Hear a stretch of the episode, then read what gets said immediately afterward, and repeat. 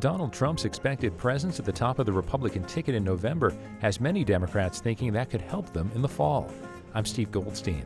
On today's Here and Now, we'll look at whether that could assist Arizona Democrats. Some are still wondering what happened in 2014 when the party had an arguably strong and experienced slate of candidates. We'll talk about the current condition of the Arizona Democratic Party with Representative Reginald Bolding and former Attorney General Terry Goddard. Plus, in the midst of all this record breaking heat, the valley's also been hit with air quality problems. The Arizona Department of Environmental Quality has extended a high pollution advisory for ozone through today. We'll find out what's going on. Also, Brian Snyder has been a storm chaser in Arizona in recent years. We'll talk about his new documentary. And when did women begin to dominate the sport of softball, and why does that have Arizona connections? We'll learn from author Erica Westly. Here and Now is next on KJZZ. The news is first.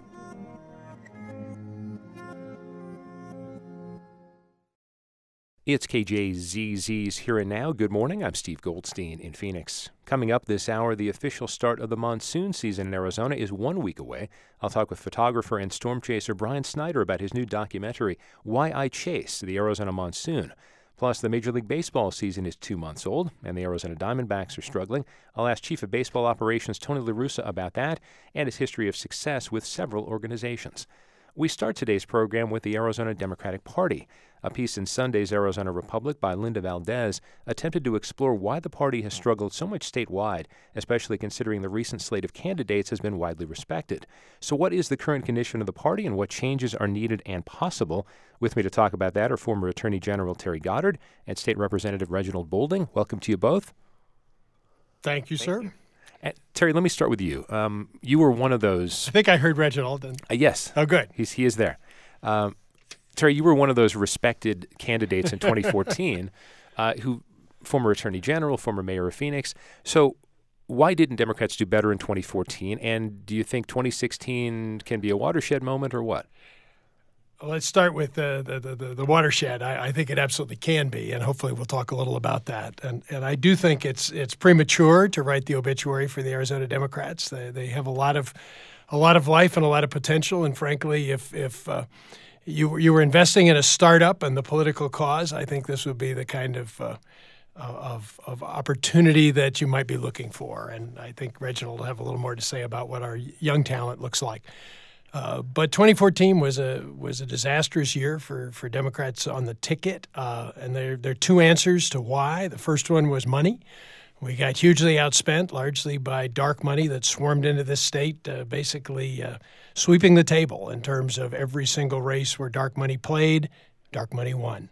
Uh, and I think uh, it, it, sounds uh, pessimistic to say that money controls politics, but from time immemorial, that's exactly what has controlled it. I just finished reading a book about Cicero. And believe it or not, in Roman Republic, uh, money played a huge role, and it still does today. And, and uh, we've got to change that in terms of at least knowing what the source of the money is. The second one is turnout. And, and the two are related.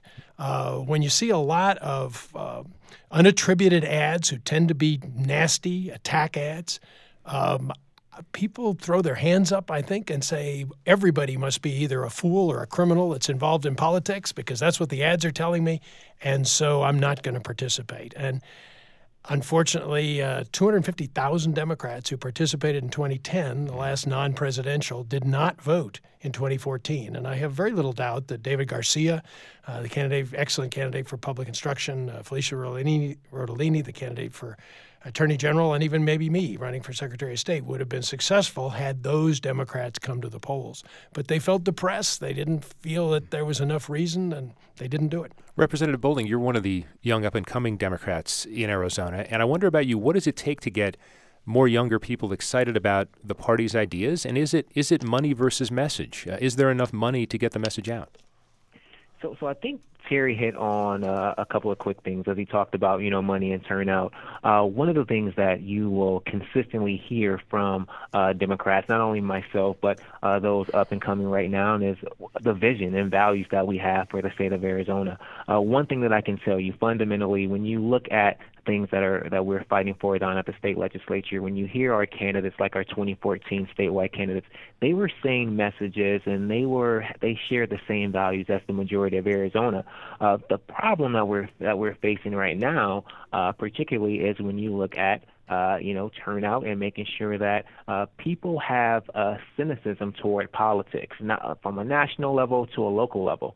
So we have to get ourselves in a position to let not only younger voters, but voters know what uh, our elected officials can do for the community and how we can work in partnership to really set the stage for uh, a better Arizona.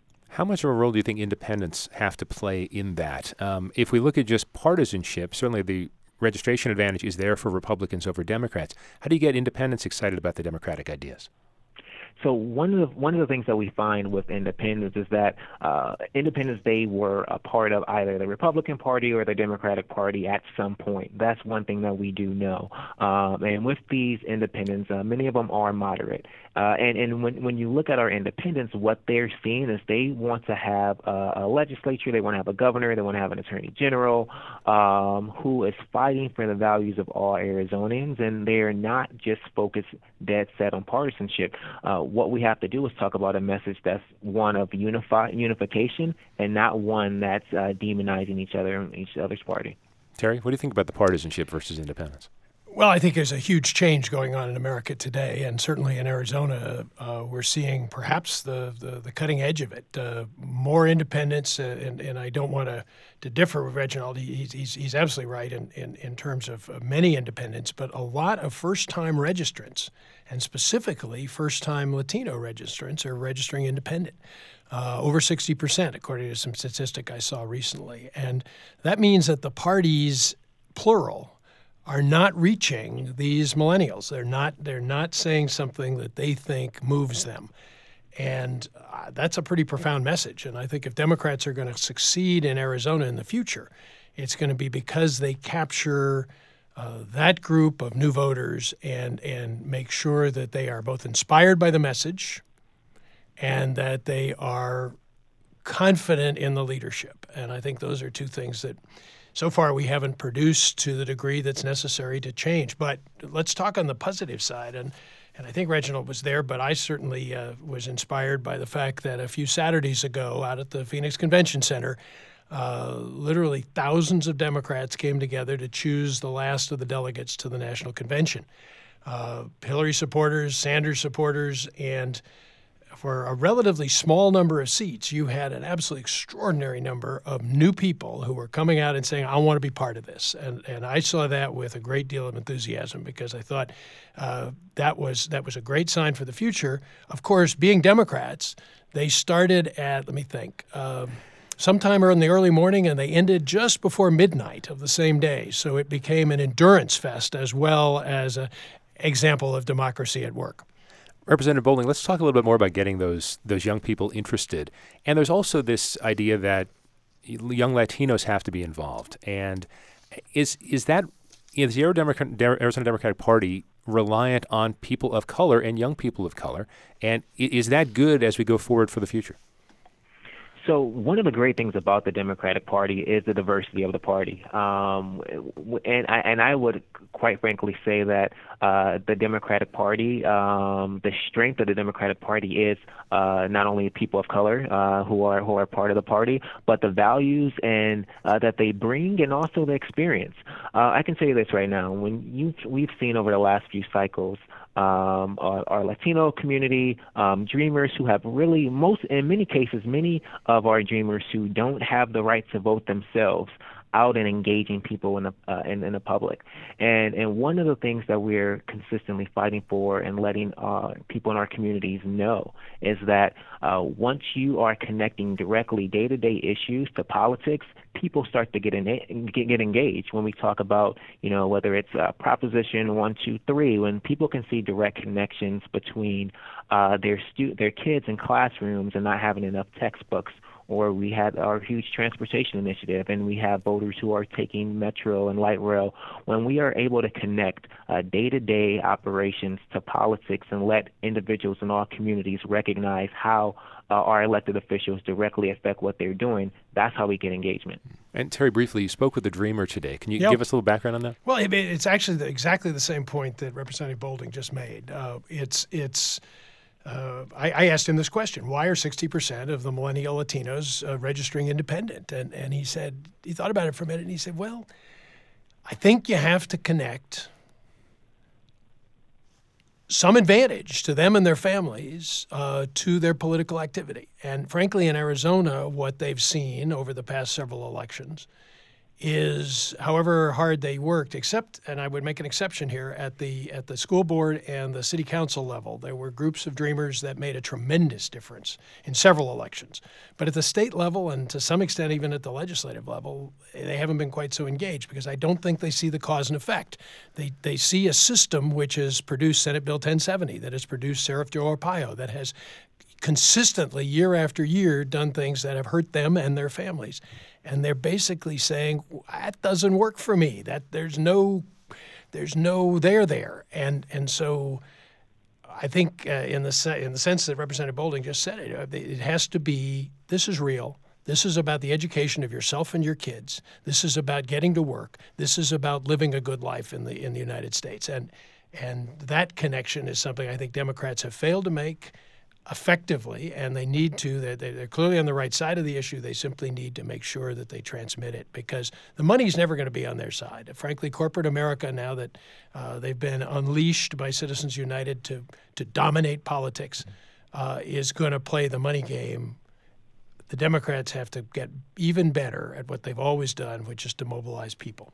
And Representative Bolding, I wonder about getting younger people involved. How much of that is is getting them behind the scenes, grassroots level, and how much of it is getting more people who actually want to run for office? Is that significant? There's a direct correlation between uh, the grassroots movement and also getting people running for office. When you think about our current elected officials and you ask them what their history was, it all be you know it began with them volunteering on someone else's campaign years ago. Um, it's a direct connection in, in all communities. When you have the ability to see the political process up front in person, when you have an opportunity to knock on the voters' doors and talk to them about uh, the vision of that particular candidate for the community and hear voters and what they care about, uh, that inspires individuals and that makes them want to be in the positions of change. So there's a direct correlation. The more people that you get actually volunteering, knocking on doors, part of the process, the more they'll actually be able to see the values and how those values that they share in their candidates actually uh, it makes it possible. Well, and young people of talent, and, and Representative Bolding is definitely one of those. I think get involved in the process as he's just described, and then they see some of the elected leaders and think, "Wow, I can do it better than they can," and then they right. proceed to do it. And and I think that's that's our hope for the future. Uh, I mentioned at the beginning that uh, it, it, we're a little like the Democratic Party in Arizona today is a little like a Silicon Valley startup. And if you're ambitious and you want to, to go somewhere, you don't start with the established old uh, General Electric. Uh, you go to the startup and you make your uh, your mark right away. And I think that's what's happening in the Democratic Party in Arizona today. Terry, less than a minute to go. I want to stick this on you. Um, looking back to look forward, there are people who were excited when you were Attorney General, Janet Napolitano was governor, but the feeling was that there weren't coattails or something like that. Do you think the party should be in better shape considering we have the top two office holders for six to eight years there? Maybe. Uh, you know, we always have to look at, at how you're training the or, or bringing on the next generation. Uh, frankly, I didn't spend much time thinking about that. I had a job to do, and, and that was what I spent most of my waking hours doing. Um, and and the uh, but but, but there is a, a, dual aspect to leadership, which is you've got to set the policy, but you also have to make sure that there's somebody coming along to carry the torch. And if there's been a failure in the Democratic side, I think that's part of it. Uh, we're sort of starting fresh right now after the 2014 election. We're looking for new leadership. We're looking to find out who the who the next round of, of state leaders are going to be. Uh, that's an exciting time, and it's one that I hope people will pay close attention to. Former Attorney General Terry Goddard, current State Representative Reginald Bolding. Thank you both for the conversation. Thank you. Thank you. And still to come on Here and Now, we'll talk about ozone pollution in the valley, and then later this hour, monsoon storms headed our way in a new documentary. Stay tuned. KJZZ is supported by the Greater Phoenix Chamber of Commerce, growing Arizona's economy from within by retaining and expanding local companies. Membership information at phoenixchamber.com. Good morning. This is Here and Now on KJZZ. Stay with us for BBC NewsHour today at 1. We've got sunny skies across the state at this hour. It's 79 degrees in Flagstaff, 87 in Prescott, 95 in Casa Grande, 94 in Tucson, and down in Yuma, under sunny skies, 92 degrees. Taking a look at valley traffic, State Route 51 southbound at Northern, there's an accident blocking the right lane. Well, a special thank you to our Leadership Society members, Ross and Shirley Berg, as well as Karsten's Family Funds, for their generous support in bringing programs like Here and Now and All Things Considered to KJZZ. To join the Leadership Society and impact our community every day, please visit leadership.kjzz.org. Mostly sunny right now in Phoenix, 21% relative humidity, and it's 98 degrees at 1121.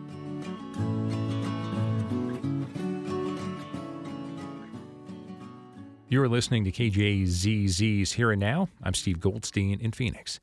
Today is the second day in a row that we'll be facing an ozone related high pollution advisory in Maricopa County. The aim is to decrease pollutants at a time when the area's ozone levels are expected to exceed the federal health standard. To learn more, I'm joined by Al Brown of ASU's Polytechnic campus. He's the former environmental director for Maricopa County. Al, how different is ozone pollution from particulate pollution, and how should we act in response? Ozone is uh, definitely different from uh, particulate air pollution, but some of the sources are similar. For example, combustion of any kind of uh, fossil fuel, any kind of fuel. Uh, during the winter months, we have combustion of wood for heating our houses and outdoor fires. Also, uh, all year round, we have diesel emissions, especially that contribute to uh, our particulate pollution load. But during the summer months, it's mostly the volatile organic compounds, for example, gasoline that we put in our cars, and the uh, tailpipe emissions from burning gasoline and other fuels that combine to make ozone. Now, there's a certain haze, at least it looks like to me, as we're talking this morning. Is that something? Can ozone be seen in that fashion? If we see a haze like this, can people say that's a bad pollution day, or is it not that easy? Ozone itself is uh, nearly colorless and odorless. It it does, however, uh, produce a, a, visible emission when it's uh, when there's other byproducts uh, associated with it. We call it photochemical smog. Uh, some of the other chemical st- constituents in that uh, air pollution mass, air mass, can cause some visible visibility impairment. But there's also several wildfires going on around Arizona right now. One uh, just outside of uh, Young, Arizona, and that can also contribute to our haze right now at this time of the year. There have certainly been pushes to improve air quality, specifically in Maricopa County, and many people would say there have been strides made. But what sort of progress do you think has been made, and are there certain paths going ahead where you think we're going in a good direction, or maybe you'd like to see some other things done? The Maricopa County area and the state of Arizona and the entire country have made great progress under the Clean Air Act since 1970. We in Maricopa County, the greater Phoenix metro area, used to be out of attainment for carbon monoxide, particulates, and ozone. We are still out of attainment for particulate matter, uh, the coarse particulate matter, we call it PM10, and ozone. But we no longer have a, an air pollution problem with carbon monoxide, so we've completely controlled that. And we also had a clean year for particulates, uh, the PM10 coarse variety. Uh, during 2015, we had no violations, no exceedances at any of our air monitoring stations. That's uh, a real huge step in the right direction. We've had uh, at least a couple of good years now for particulates. And ozone has been coming down very slightly. The main reason why we are having more air pollution advisories now in uh, 2016 is because there's a new EPA standard for ozone that is more stringent than the previous one. Uh, so the EPA is required by the Clean Air Act to periodically review the air quality standards, and they are mandated by the Clean Air Act to base their decision on the number to set, the regulatory threshold, at a level that is protective of human health. Al Brown of ASU's Polytechnic campus. He's also the former environmental director for Maricopa County. We've been talking a bit about today's high pollution advisory related to ozone for Maricopa County.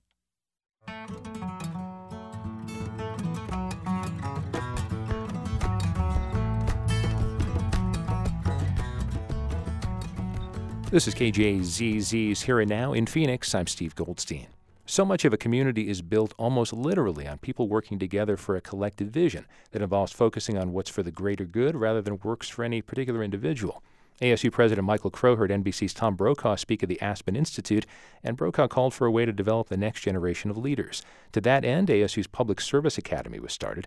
By the end of its first year, the academy had 117 students, and 150 freshmen will be added every year. With me for a few minutes to talk about the Public Service Academy is Lieutenant General Benjamin Freakley, who serves as a special advisor to Michael Crow on leadership initiatives. And General, welcome. Thanks for being here. Thank you very much. Nice to be with you. Why do you think we need a civilian leadership program today, and how important is it that those civilians also have some sort of idea about what the military does? Well, it uh, goes back to the founding of the republic. Uh, the earliest uh, founding fathers called for uh, our citizens to be trained to be uh, well-educated members of the government, to, to create this new government of freedom and democracy. First uh, manifestation of that was the United States Military Academy at West Point in 1802. And so we know how to educate military officers. We've been doing this since the founding of the Republic, but we haven't thought about in, in, in depth about educating our men and women to serve in the public sector.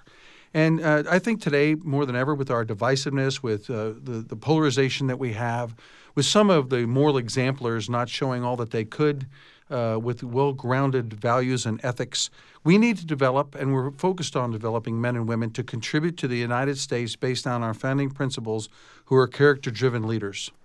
So, if we look at how the basis for these things at service academies, um, are there certain things that would work better with civilians, especially we're talking about young millennials who certainly when we're all young, we have different ideas about how things work. Um, can those things manifest themselves sort of apples to apples, or do you have to modify things a little bit? I don't think there's a, a lot of uh, modification. Uh, first, uh, the millennials are a wonderful group. I've been to combat with them twice in Afghanistan and Iraq, and uh, a lot of people have negative things to say about them, but I'd go with them anywhere in the world. They're, they're wonderful uh, servants on the military side, and we see manifestations of that at Arizona State University with our, our great students.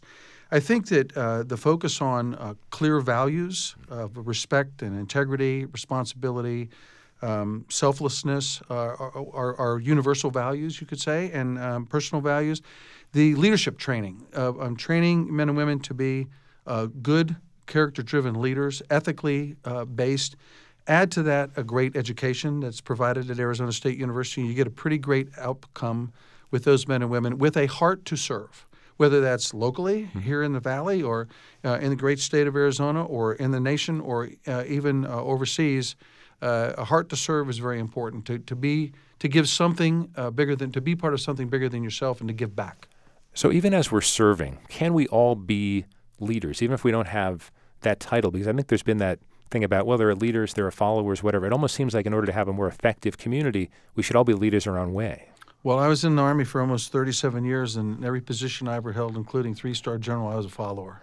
So good leaders are good followers, and we can all be good leaders, whether that's helping the elderly or the young people or the disadvantaged, or whether that's helping uh, with a with a program to advance uh, uh, better water power uh, for the future. Um, we can all lead. We just have to step up and do it. When you think of what serving means, especially when it comes to serving a community, what are some things that come to mind for you, whether it comes down to attitude or hard work or whatnot? Well, it's first putting others first. Uh, it's always putting others first. It's an attitude of improving uh, the community, improving what can be done, whether it's in education, K through 12, whether that's in uh, supporting Boy Scouts, Girl Scouts, but focused on the youth, developing that youth. I, I personally believe that there, there are leaders who are born to it but most of us have been developed as leaders, and and any boy or girl, man or woman can be developed as a leader, and that's what we're about at the Public Service Academy as, de- as leader development. Again, we talked about millennials a little bit, but I think there is. I'm going to make a blanket statement here, but there's an inherent mistrust of institutions more at the younger age than perhaps at an older age. How do you, when you're talking about a public service academy at a major university and the military background as well, um, how do we how do we make that mistrust either I don't want to say go away, but make it so okay, you can ask questions, but ultimately these are the right answers to this. By example, by example, authentic leadership, uh, moral exemplars, uh, men and women that our young people can follow, can look up to. The essence of leadership is trust, whether that's husband and wife with their children, or whether that's a a church leader with their parishioners or whomever that is, the essence of leadership is trust. And so it's building that trust between the leader and led, the professor and the student, the Uh, in our case, Brett Hunt, who's a great director of the Public Service Academy, building that trust with our next generation service corps members. They see that trust, they have that trust, and, and they, they want to do well uh, for the team, and they believe in that trust in the institution. So, how did the first year go at Public Service Academy? What I kind of went exceptionally well. The the men and women that we that came in are un- unbelievable. They're uh, I'm so uh, honored to be with them and see them. Uh, you know, 17% of them were first generation college students. 9% of them came from military families. We had um, 18 different states represented, 52 different majors, so very diverse men and women with very diverse uh, pursuits. Uh, all creating what's called their service mission. What difference do they want to make when they graduate from Arizona State University? and the collaborative work that they're doing and uh, with Reserve Officer Training Corps officers to build relationships between the military and the civilian side is extremely important, and we achieved those uh, goals this year. And how can that expand when you think about four or more years of college? You have to have the vision grow as you go forward. Can the Public Service Academy lend itself to that? Well, it, it's going to go to scale. We're going to, as you mentioned in opening, we're going to bring in 150 freshmen a year uh, on scholarship to be next generation service corps members. But but you know, Arizona State University is a remarkably innovative university, number one in the nation. So we are prototyping this and and want to have other universities uh, take this on. We can't go to full scale for what America needs. And so the, our idea, Dr. Crow's idea, is we, we build it here, we learn here, we sort of bruise our knuckles here. We take this best practice and we, we share it with other public universities. They in turn create public service academies, and the nations and localities are better served because we created this capability and, and they built upon it. And that's all the time we have. Lieutenant General Benjamin Freakley serves as a special advisor to Michael Crow on leadership initiatives. We've been talking about ASU's Public Service Academy. General, thanks for being here. You're welcome.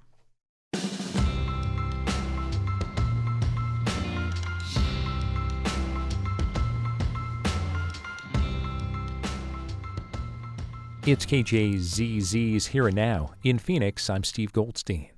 This has been a disappointing season so far for the Arizona Diamondbacks. In the offseason, the team signed pitcher Zack Greinke to one of the richest contracts in baseball history. Other moves were made with the intention of further strengthening the pitching staff, but those haven't panned out yet. But Chief of Baseball Operations Tony LaRussa has had a history of success in the sport, managing the Oakland A's and St. Louis Cardinals to World Series victories. On Friday, as part of a Phoenix Chamber of Commerce series, LaRussa will be talking about leadership in a presentation called Leading Like a Champ, and he joins me now.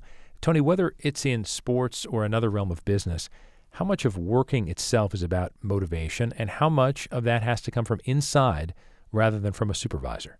Well, a lot of it uh, is tied to your survival. If you work well, you come back to work tomorrow and you make some money, and your compensation is totally day to day. But your survival makes a very powerful motivator.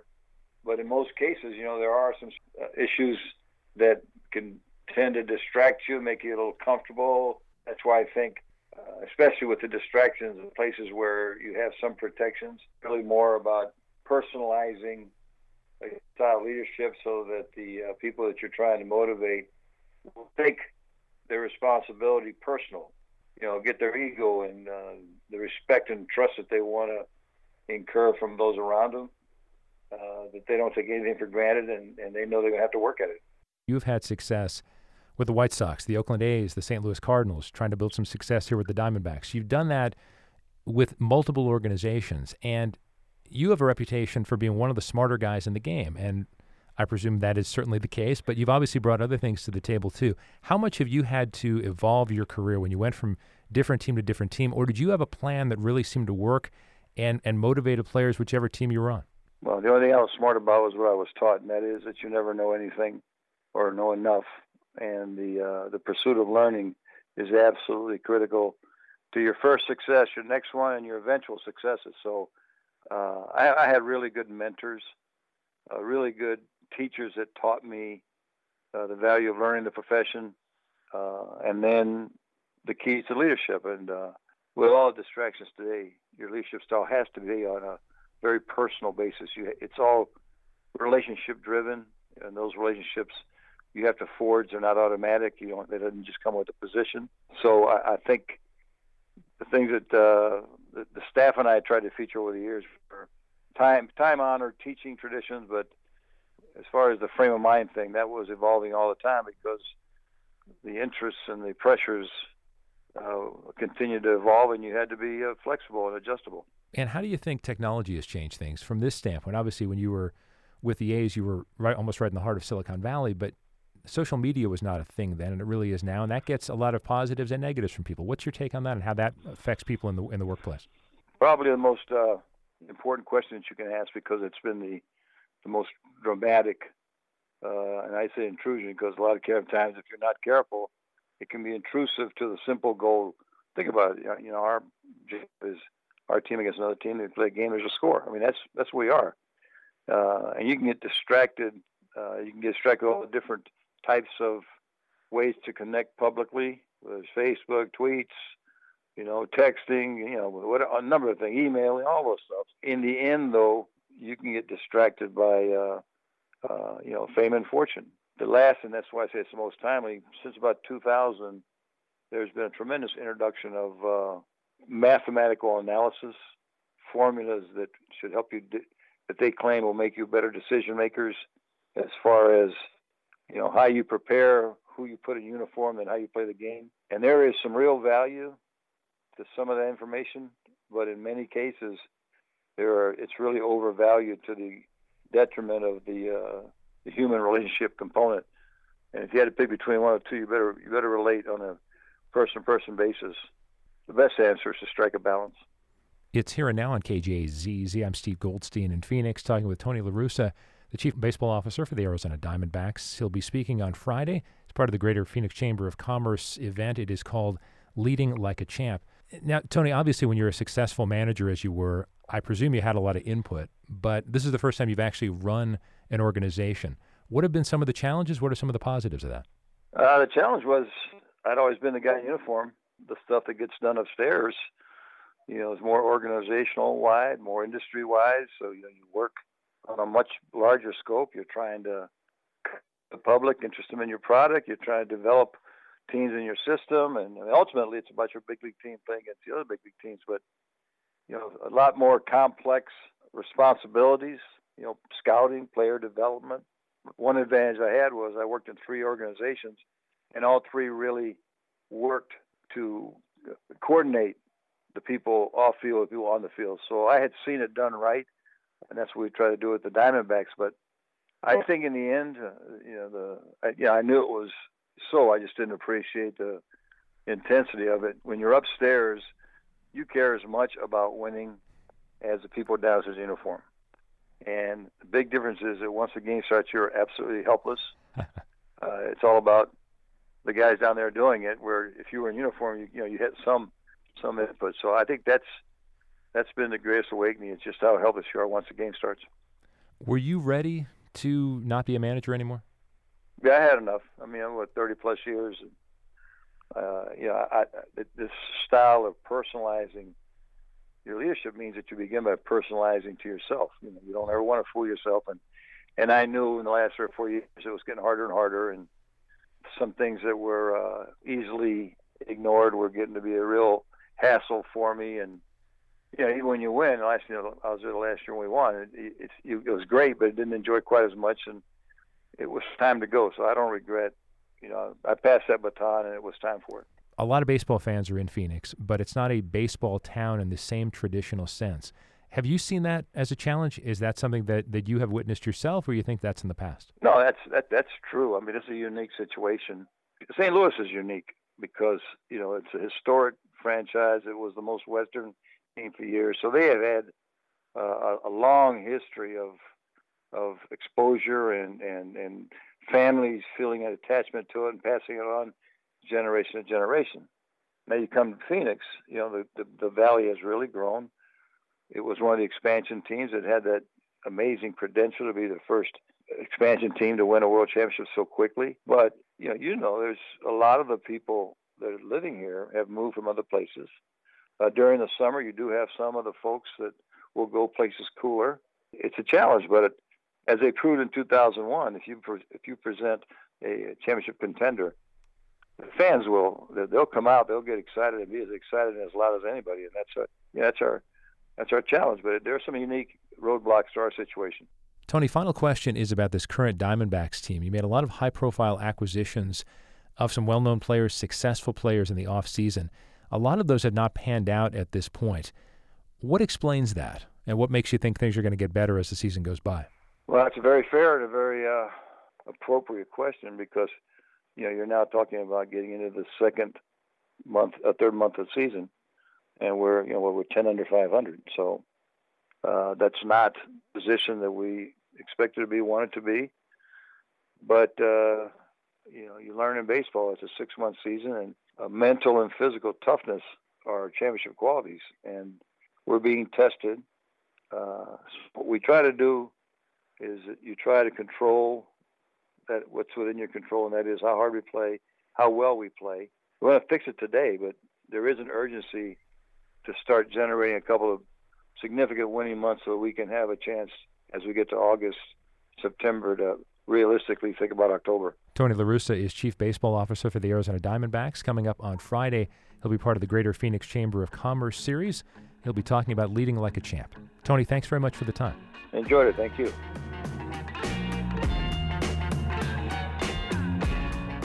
And coming up next on Here and Now, we move from baseball to softball. We'll talk with author Erica Westly about the history of the game. And then later, monsoon documentary. Stay with us. KJZZ is supported by TGen, a nonprofit medical research institute founded in Arizona, bringing precision medicine from the laboratory bench to the patient's bedside. You can support TGen's science at tgen.org. Good morning. This is KJZZ's Here and Now at 91.5 FM and KJZZ.org. Taking a look at Valley traffic, some good news on the State Route 51 southbound. At Northern, all lanes there are now clear. Looking for plenty of sunshine today in the valley, high near 107 degrees. That was our high yesterday as well. A little bit of a cooling trend for the next couple of days, down to 104 tomorrow. Partly cloudy and 100 degrees on Friday with a slight chance for some showers. Stay with us at noon for Here and Now from Boston. After last night's primary results, we'll hear what's next for election season. And author Davis Miller will talk about his unlikely friendship with Muhammad Ali. NPR's Here and Now is coming up at 12. We've got mostly sunny skies right now in Phoenix. It's 98 degrees at 1143.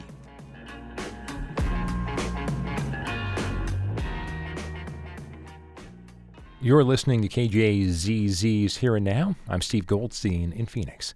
The film A League of Their Own focused on women playing professional baseball, as thousands of men were involved in the fighting of World War II. He's starting a girls' baseball league, so we can make a buck while the boys are overseas. Want to play? Huh? Nice retort. Tryouts are in Chicago. It's a real league, professional. Professional baseball? Mm-hmm. They'll pay you $75 a week. We only make 30 at the dairy. Well then, this would be more, wouldn't it? You interested? The movie was mostly a comedy with a lot of light moments. The new book, Fast Pitch The Untold Story of Softball and the Women Who Made the Game, takes a much deeper look at the impact women have had on softball and why they weren't welcomed in the world of pro baseball. The book's author, Erica Westly, joins me now from Tucson. Erica, how has the perception of fast pitch softball changed from its popularity in the World War II era to today? I think the big difference that you see now is that now it's younger players playing softball at the college level and at the high school level as well, whereas back in the 1930s, 1940s, 1950s, it was a more of an adult game, and you had men and women in their 20s and up until their 30s playing it. You have a, a New Republic piece that was published uh, online either in the last 24 hours or so, I think, if I'm right about that. One thing that stood out to me is this um, 1980s Miller Lite commercial or something about the perception of what softball looked like at that point. Was there something in particular you wanted people who read the article to learn from that particular reference?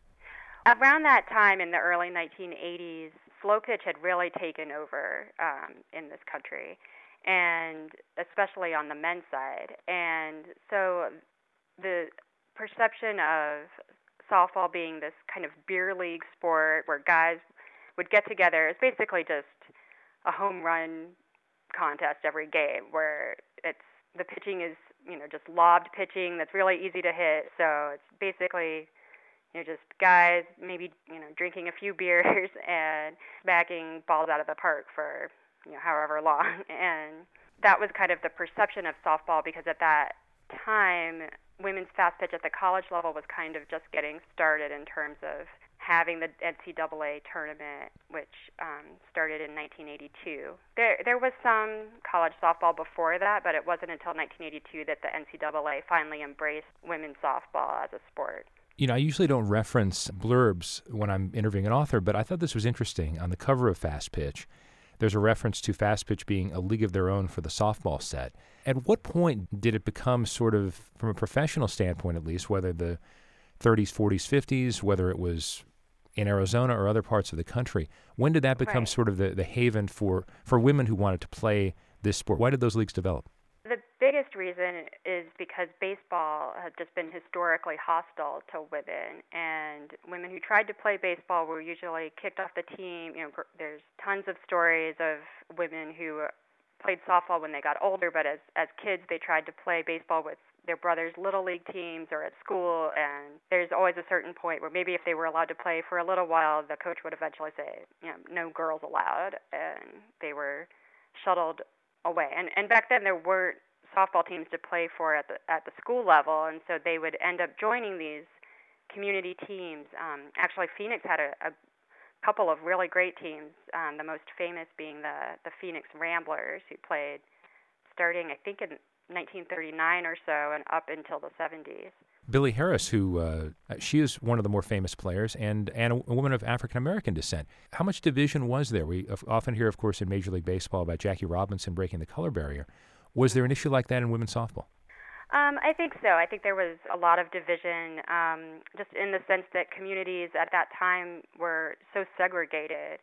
A lot of times, what would happen, you'd see African American employees who maybe weren't able to join the company sponsored teams, um, having to form their own teams, and you had a lot of community teams for, for different minorities who, who weren't represented by some of the mainstream teams. And Billie Harris was an incredible pitcher, and she was one of those players who was able to cross over, you know, basically recruited for her pitching talent. Do you look at, at some of the, the women who ended up becoming successful in professional softball as heroic in any way? You mentioned a reference to one famous star of softball who went on the old game show What's My Line, and I was wondering in reading the that part of the book, I was thinking, was she treated with respect? Was she treated as sort of an anomaly of sorts? Like here's this professional female athlete, let's sort of have fun with her. Yeah, I think the latter. It was still really important for for these female athletes to be able to have that exposure by going on these um, television television shows and you know, game shows, like as you mentioned. They were mostly treated as a novelty, and um, it certainly wasn't widely accepted for women to play sports at a competitive level at that time. With the research you did and the folks that you spoke with, did they look back on those years fondly? Uh, did they look back with any sort of bitterness? Oh, no, I think they definitely look back on those years fondly. I mean, for many, it was kind of the highlight of their lives. And a lot of them still remember the games vividly, and they could tell you play by play of these games that happened, you know, in the 1950s. So it really played a pivotal role um, for for female athletes coming of age in the you know 1940s, 50s, and 60s um, because there just wasn't much else out there. So these you know the women I talked to were they were willing to relocate, leave their their families behind, and um, do whatever it took to be able to to play on these softball teams. You lead off chapter six with this uh, blip from the softball story, which says, Playing softball detracts nothing from femininity and good looks, and marriage and babies detract nothing from softball playing ability. I find it interesting that that would be something that would actually have to be in writing, but we're talking about so many years ago.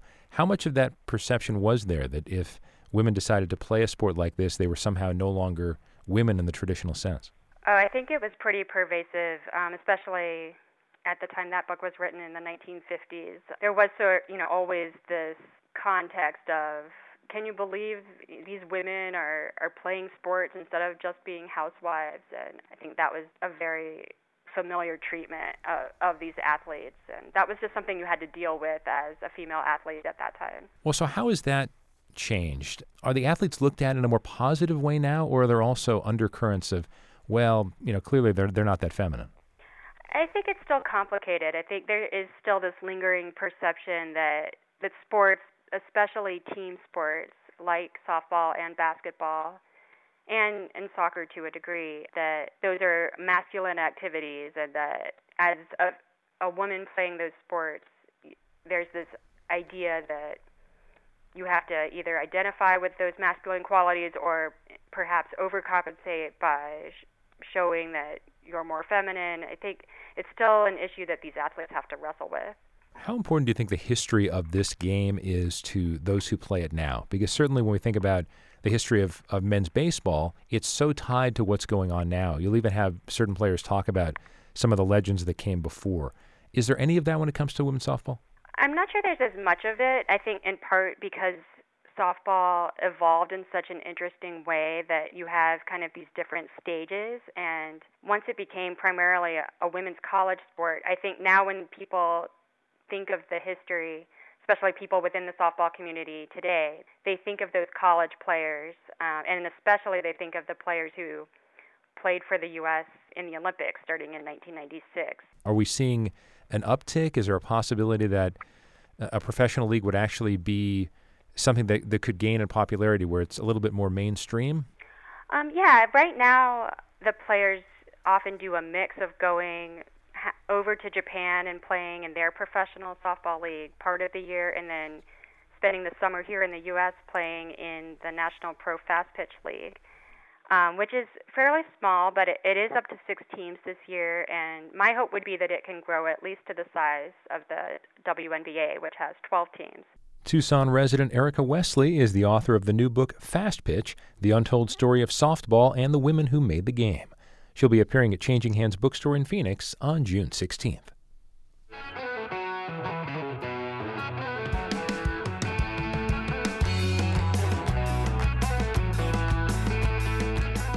You're listening to KJZZ's Here and Now. I'm Steve Goldstein in Phoenix. Record shattering heat hit Phoenix several times over the past week or so. Even though we have to get used to it in the summer if we're going to stay here, that's not a fun part of living here in any way. But the weather phenomenon known as the monsoon can be entertaining as long as you're not stuck in it and your power stays on. Dust walls, lightning, and heavy rain can lead to striking images, which draws the interest of photographers and videographers. Brian Snyder certainly fits into that category. He's produced a documentary featuring tens of thousands of Arizona storm images. It's called Why I Chase the Arizona Monsoon. And Brian Snyder's with me now. Hi, Brian. Hey, Steve, how are you doing? I'm doing well. So, I already said thousands of images. What about how many miles you logged for this documentary? Where you're driving all over the state, right? Yeah, I'd say over the last five years, which is what this film kind of incorporates, I've driven at least over 50,000 miles. Um, it's kind of amazing when you look back and see that you've been 50,000 miles in just one state. How excited do you get when you see the first big monsoon storm of the season, big monsoon storm of the season? I mean, do you prefer to shoot in Maricopa County? Is there another part of the state you enjoy? It really depends on uh, where the first storm is. Oftentimes, that takes me to southeast Arizona or even up to the high country because they uh, often get the storms first. Uh, but when it comes to seeing the first storm every year, it's like it's probably like Christmas Day for me. It just you you you get out there and it's just a very exciting feeling to start seeing storms, see this or uh, start to smell the, uh, the the smell of rain and things like that. It's just always an exciting time of year for me. I'm not sure if phrasing it this way makes sense, but based on what you say at the beginning of the documentary, it almost sounds like you you lucked into this in a sense. You weren't really looking to do this. How did it end up being something you wanted to capture like this? Well, I moved out here uh, from Missouri to actually finish uh, the, the path of becoming an airline pilot, and unfortunately, due to medical reasons, uh, I had to take a different approach on my career. And when I moved out here, I just started seeing the the awesome storms. I moved out here right in the summer, and I'm like, this is pretty fascinating. And I had some camera and videography background, so I started filming them, started taking pictures of it, and then next thing you know, I was chasing practically every day of the monsoon that I could and driving thousands of miles. So it's kind of interesting how you can be on one path and then when life throws you a curveball, you're you're on a completely different one. You know, there are some people who are adrenaline junkies and they get really excited about that. Have you ever felt like you were one of those when it comes to, to filming some of these storms? I don't know if I'd call myself an adrenaline junkie. I, I definitely enjoy being up close, you know, next to the the thunderstorms. Uh, there's a lot of things that even about what I do right now. I'm still terrified of lightning. I still find myself making sure that I'm, uh, you know, a very safe distance away. But I think for me, it's more of the passion of seeing Mother Nature being right near uh, with it and stuff that gets me excited. So, have you ever either accidentally or sounds like not intentionally, but accidentally ever put yourself in danger where a storm came on faster than you thought? Uh, there's always situations where you probably look back and say, you know what, I, I may have should have taken a different way. Um, uh, there's been some close, you know, l- close lightning strikes uh, that have uh, come pretty close to me uh, unintentionally. But I think that's why you have those those buffer zones and boundaries to keep yourself at a, a safe distance. Uh, most of the time, uh, I wouldn't necessarily say I had a very close call with a storm. It's here and now on KJZZ. I'm Steve Goldstein in Phoenix, talking with Brian Snyder. He's put together a new documentary called Why I Chase the Arizona Monsoon. And Brian, for people who haven't seen it, I mean, there are some of these images and the way they move across the screen and the, the different layers that encompass a monsoon. You've got the dark clouds, you've got the wall of dust, you've got the lightning. Um, does this come from? Uh, I'm, I'm wondering how much of this has to do with. It's almost like a nature versus nurture question. How much of this is your natural ability to shoot? How much of it is nature giving you something this fantastic to shoot? I think a lot of times, you know, I, I like to think of it as the monsoon is a very difficult thing to chase. You uh, can have all the forecast and knowledge about weather, but many times I think you find yourself just in the right place at the right time. Uh, there's definitely some skill involved, and experience definitely helps, but uh, I think there's times where you you put yourself in a position and you realize that nature is about to put on an awesome show for you, and those are the days that I think um, keep my passion going because there's also many days where nature doesn't cooperate and you you drive home you know maybe even several hours really frustrated about not getting what you had hoped for Man, how quickly do you need to be ready to go? Because some of these storms can develop really quickly, or some just peter out and, and lead to almost nothing. Um, every day I get up, and uh, some days I'm out the door within an hour after I get up, and other days I'm kind of waiting around a little bit longer to wait for maybe the bigger stuff.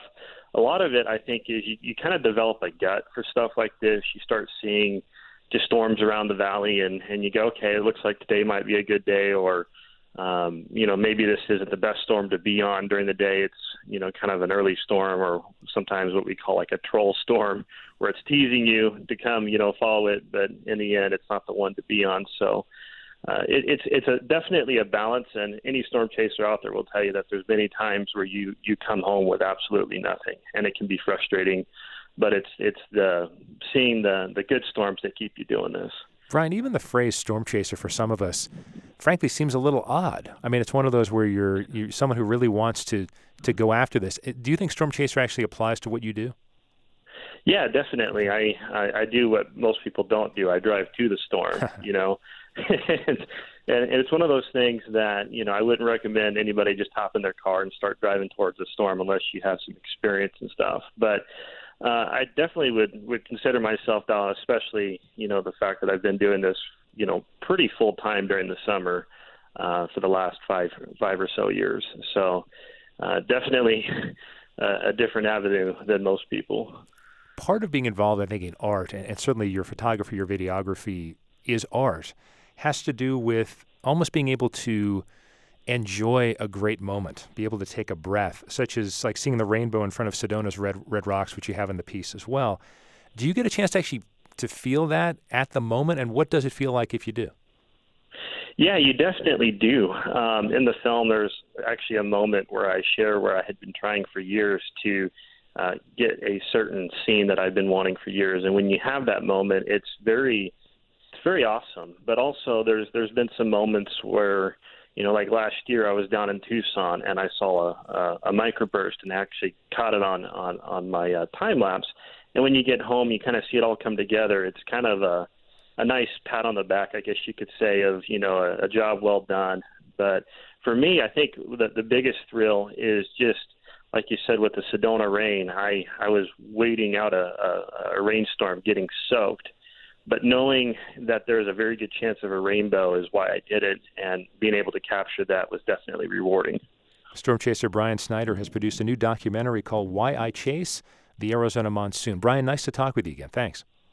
Thank you, Steve. And that's all for today's edition of KJZZ's Here and Now. Thanks to senior producer Sarah Ventre and Bruce Drummond for their assistance on the program. And thank you very much for listening. If you want to hear my conversations with Tony LaRussa on baseball or Brian Snyder on filming the monsoon, or a discussion about the Arizona Democratic Party, or even one of our previous programs, please go online to kjzz.org later this afternoon, or you can download the free KJZZ app to your smartphone. This is member supported KJZZ FM Phoenix and HD. I'm Steve Goldstein. Have a great afternoon. It's 12 o'clock. KJZZ is supported by Desert Schools Federal Credit Union, a locally owned lender offering a personalized approach for commercial real estate loans to help grow your business. Learn more at desertschools.org/business.